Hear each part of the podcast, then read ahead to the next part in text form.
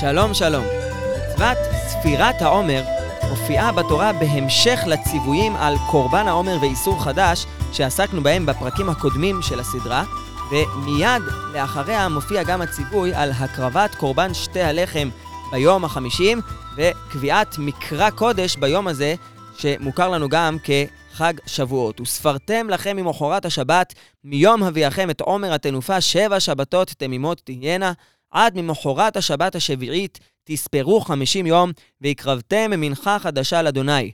ממושבותיכם תביאו לחם תנופה שתיים שני עשרונים וכולי, ולאחר מכן מתוארים דיני הקורבן של היום החמישים, והניף הכהן אותם על לחם הביקורים תנופה לפני אדוני על שני כבשים, קודש יהיו לאדוני לכהן. בהמשך של הפרשייה, וקראתם בעצם היום הזה, היום החמישים, מקרא קודש יהיה לכם בכל מושבותיכם לדורותיכם. בפרקים הבאים אנחנו נעמיק בפרטים הלכתיים שונים שנוגעים להגדרה של מצוות ספירת העומר, אבל לפני שנצלול לפרטים, ננסה קצת להתבונן מלמעלה על המשמעות והמטרה של מצוות ספירת העומר כפי שהיא עולה מהפסוקים גם בפרשת אמור וגם במקום אחר בתורה בפרשת ראה. בקריאה של הפסוקים בפרשת אמור בולט מאוד שמצוות הספירה לא עומדת בפני עצמה, היא נמצאת בתוך המסגרת של קורבן העומר בהתחלה וקורבן שתי הלחם בסופה. היא מגשרת בין שני הקורבנות המיוחדים הללו, ששניהם בעצם קורבנות ששייכים לקציר הארץ. אפשר גם אולי לומר שספירת העומר מובילה את התהליך, את המעבר הזה שמתפתח מקורבן העומר לקורבן שתי הלחם, עד ממחרת השבת השביעית תספרו 50 יום, ואז והקרבתם מנחה חדשה להשם. ההסתכלות הזו על המשמעות של הספירה מתחדדת עוד יותר כשאנחנו משווים, מעיינים בספירה של פרשת ראה. שם כתוב, שבעה שבועות תספור לך מהחל חרמש בקמה, תחל לספור שבעה שבועות, ועשית חג שבועות לאדוני אלוהיך, משאת נדבת ידך אשר תיתן, כאשר יברכך אדוני אלוהיך. בפסוקים הללו בספר דברים, אין כבר ספירה של ימים, אלא ספירה של שבועות, והספירה הזו לא מתחילה בקורבן שקרב בתאריך מסוים, אלא היא מתחילה בעונת הקציר, מהחל חרמש בקמה. חג שבועות מסיים את תקופת הקציר, או הוא איזושהי נקודת שיא בתוך תקופת הקציר, שבועות הקציר.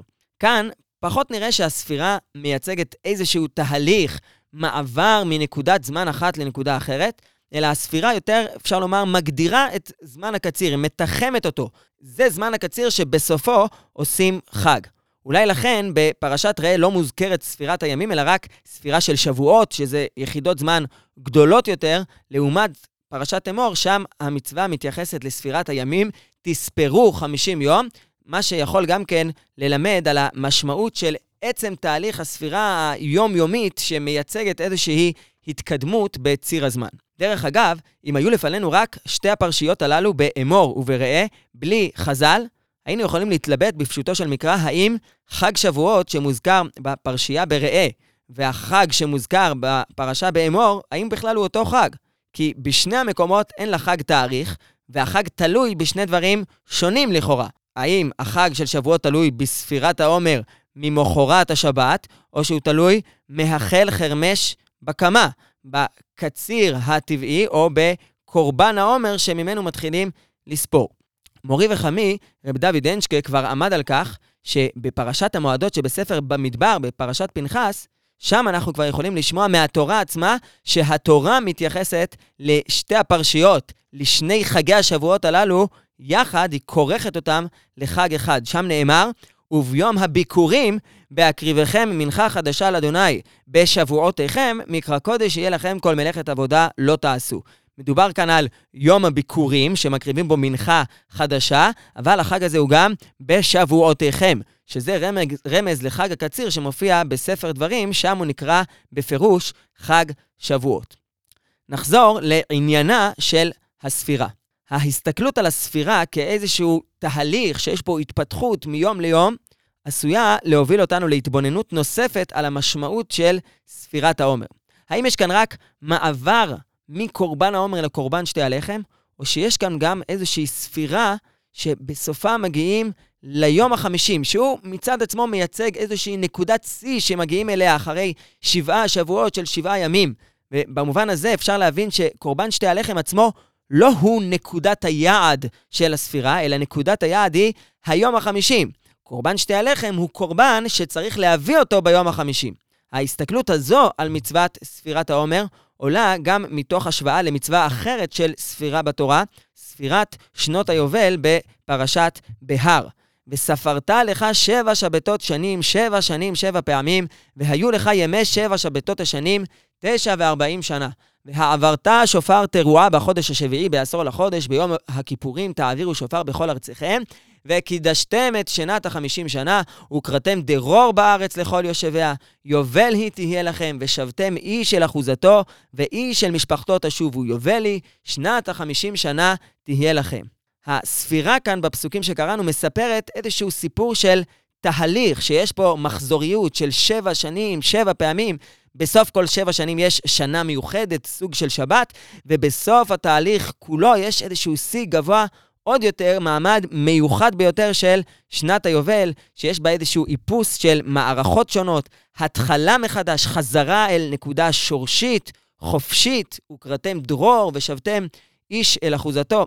אז אנחנו כאן לא עוסקים במשמעות של ספירת שנות היובל, אבל ההשוואה שקיימת בין האופן בו מנוסחות שתי הספירות, מצוות ספירת העומר בפרשת אמור ומצוות הספירה של שנות היובל, יכולה אולי ללמד גם על אופייה ומשמעותה של ספירת העומר כאיזושהי שוב ספירה תהליכית, מתפתחת, שמגיעה לנקודת השיא שלה ביום החמישים. בהקשר הזה חשוב לציין שמה שאנחנו מכירים מחז"ל מאוחר יותר, שיצרו קשר בין יום החמישים ליום מתן תורה, מה שנכנס גם לסידור התפילה שלנו, זמן מתן תורתנו.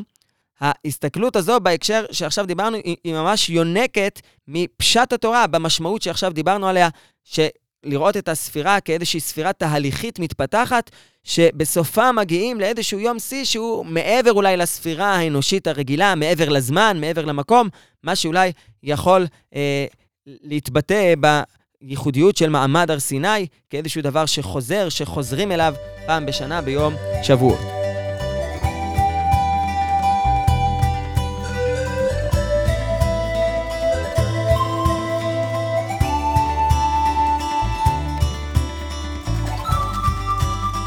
ההשוואה למצוות ספירת היובל מובילה אותנו לנקודה הלכתית ראשונית שמוסכמת בחז"ל, הלכה למעשה הכוונה. בספירה של היובל, המצווה של הספירה לפי חז"ל מופנית כלפי בית הדין. וספרת לך, אומרים חז"ל בספרה, בבית הדין. אין מצווה ליחיד לספור את השנים, והאמת היא שגם כלפי בית הדין, כבר הרמב"ן על התורה מסתפק, ויש בדבר הזה מחלוקת בראשונים, האם בית הדין בעצמו ממש סופר, כמו שאנחנו מורגלים היום בספירת העומר, או שהמצווה שלו היא בעיקר לחשב. בעצם המצווה היא לעקוב אחר הזמן שבעצם עובר מאליו, לציין את השנים המיוחדות השונות, לאו דווקא בפעולה של ספירה, באמירה, בדיבור. ובמובן הזה אפשר לומר, ההתפתחות של שנות היובל, התהליך המתפתח הזה, יכול להיות שהוא בעצם דבר שקורה מאליו, הוא לא מתרחש באמצעות הספירה, בוודאי לא כל יחיד שותף לספירה שבעצם מלווה את ההתפתחות הזו, אולי אפילו יוצרת את ההתפתחות הזו. באמת זה מעניין שהנוסח של המצווה בספירה של היובל, הנוסח דומה לנוסח של הספירה בפרשת ראה, שבעה שבועות תספור לך, וספרת לך שבע שבתות שנים. באמת חז"ל בספרי על הפרשה בראה של ספירת העומר דורשים, שבעה שבועות תספור לך בבית דין. כמו ביובל. מניין לכל אחד ואחד, תמוד לומר, וספרתם לכם ממחרת השבת, כל אחד ואחד. זאת אומרת, החובה של כל יחיד להיות שותף בספירה, ואולי במשמעות הרחבה יותר שהצענו כאן, להיות שותף בתהליך הזה ששיאו ביום החמישים, היסוד הזה עולה מהפרשייה באמור, ולא מהפרשייה בראה, שבנקודה הזו, הפרשייה בראה דווקא דומה לספירת היובל, שגם שם אין שותפות אקטיבית של כל יחיד בספירה, בתהליך המתפתח במהלך השנים.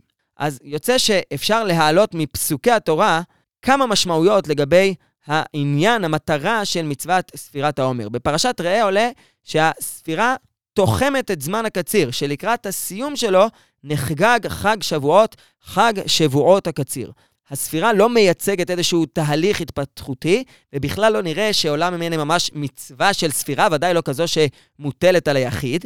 בפרשת אמור, לספירה יש משמעות רחבה הרבה יותר, גם ככזו שמקשרת בין קורבן העומר לקורבן שתי הלחם, וגם כמי שמגלה ואולי אפילו יוצרת איזשהו תהליך התפתחותי שמתרחש בין תחילת זמן הספירה לסיומו ביום החמישים, ועדיין יש מקום לדון מה מוקד עניינה של הספירה, מה הדבר היותר מרכזי שבה, ואנחנו נראה בעזרת השם שלדבר הזה יש גם משמעויות הלכתיות שממש נובעות מתוך הדגשים השונים שאפשר להוציא מתוך פסוקי התורה, ובעניינים הללו נתחיל לעסוק בעזרת השם בפרק הבא. love.